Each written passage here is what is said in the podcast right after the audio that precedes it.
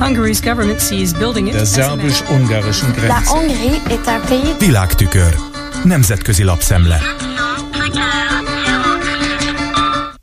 Köszöntöm a hallgatókat. Miért kell az amerikai konzervatívoknak támogatniuk Ukrajnát? Megkérdeztem erről egy európai populista vezetőt. Így vezeti fel cikkét Mark Thyssen a The Washington Postban. A megkérdezett Andrzej Duda lengyel köztársasági elnök szerint a válasz nagyon egyszerű. Ma még olcsón meg lehet állítani az orosz imperializmust, hiszen nem amerikai katonák halnak meg. De ha most nem tartóztatjuk fel az orosz agresszorokat, akkor azért nagy árat kell majd fizetni. Duda értelmezésében az újjászületett orosz imperializmus a Grúzia elleni 2008-as invázióval kezdődött, az Ukrajna elleni 2014-es támadással, majd a tavalyi teljes körű lerohanással folytatódott, és azóta is fenyegeti a balti államokat, Lengyelországot, valamint Közép-Európát.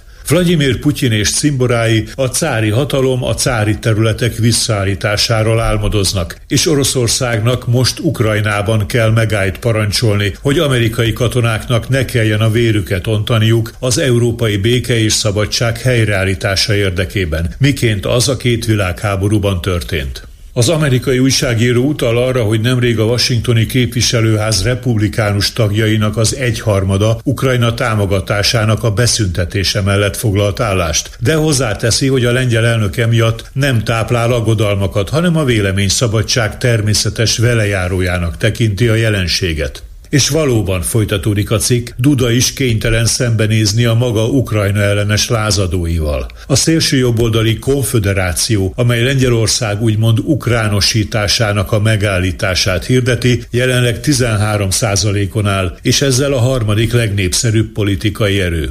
Abban az esetben, ha az októberi parlamenti választáson sem az elnök pártja a jog és igazságosság, sem pedig a centrista ellenzék nem szerez egyértelmű többséget, akkor a konföderáció királycsinálónak bizonyulhat az új törvényhozásban. Más szavakkal, írja a The Washington Post szerzője, Duda Ukrajna melletti világos kiállása olyan politikai bátorságról tanúskodik, ami sajnos nem tapasztalható az Egyesült Államokban a vezető republikánus elnökjelölt aspiránsok körében. A lengyel és az olasz jobboldali kormányzata jelek szerint érti, hogy mennyire fontos a demokrácia megvédése Közép-Európában. Érti, hogy Oroszország nem a demokráciát jelenti, és ezért erősen támogatja Ukrajnát.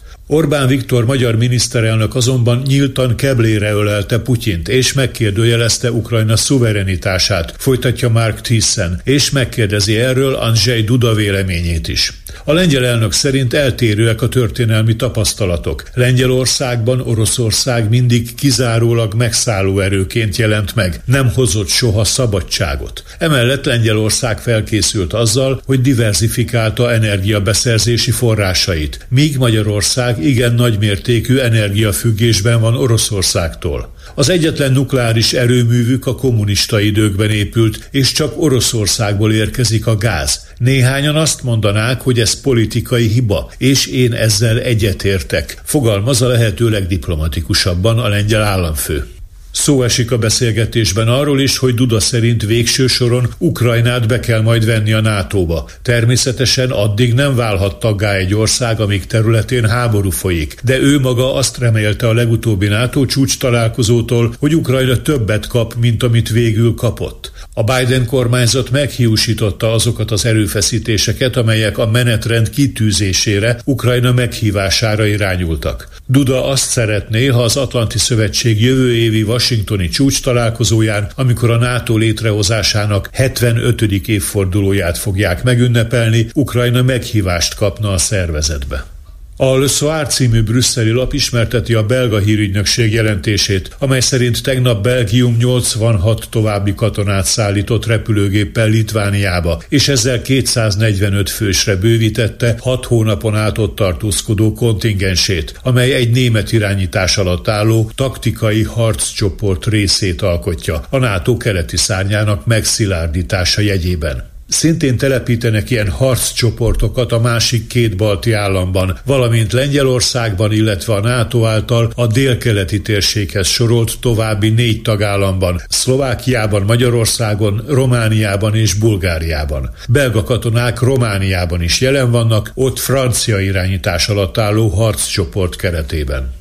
Magyarország mindig képes meglepetést okozni, írja Michael Zeiser, a Frankfurter Allgemeine Zeitung gazdasági szaktudósítója, a budapesti parketten parti hangulat uralkodik című cikkében. Beszámol arról, hogy ez a kicsiny közép-európai ország, ahol az EU-n belül a legmagasabb az infláció, magas részvényárfolyam nyereségekkel kedveskedik a befektetőknek. A Bux Index az év kezdete óta egy negyeddel növekedett, ami a térségen belül az egyik legjobb eredmény. A második negyed évben pedig a Bux egyenesen a világ egyik legeredményesebb részvényindexévé avanzsált. A szerző ugyanakkor aggasztó jeleket is tapasztal, és úgy látja, hogy ezekre az eredményekre ránehezedik a magyar kormány és az Európai Unió közötti konfliktusok súlya.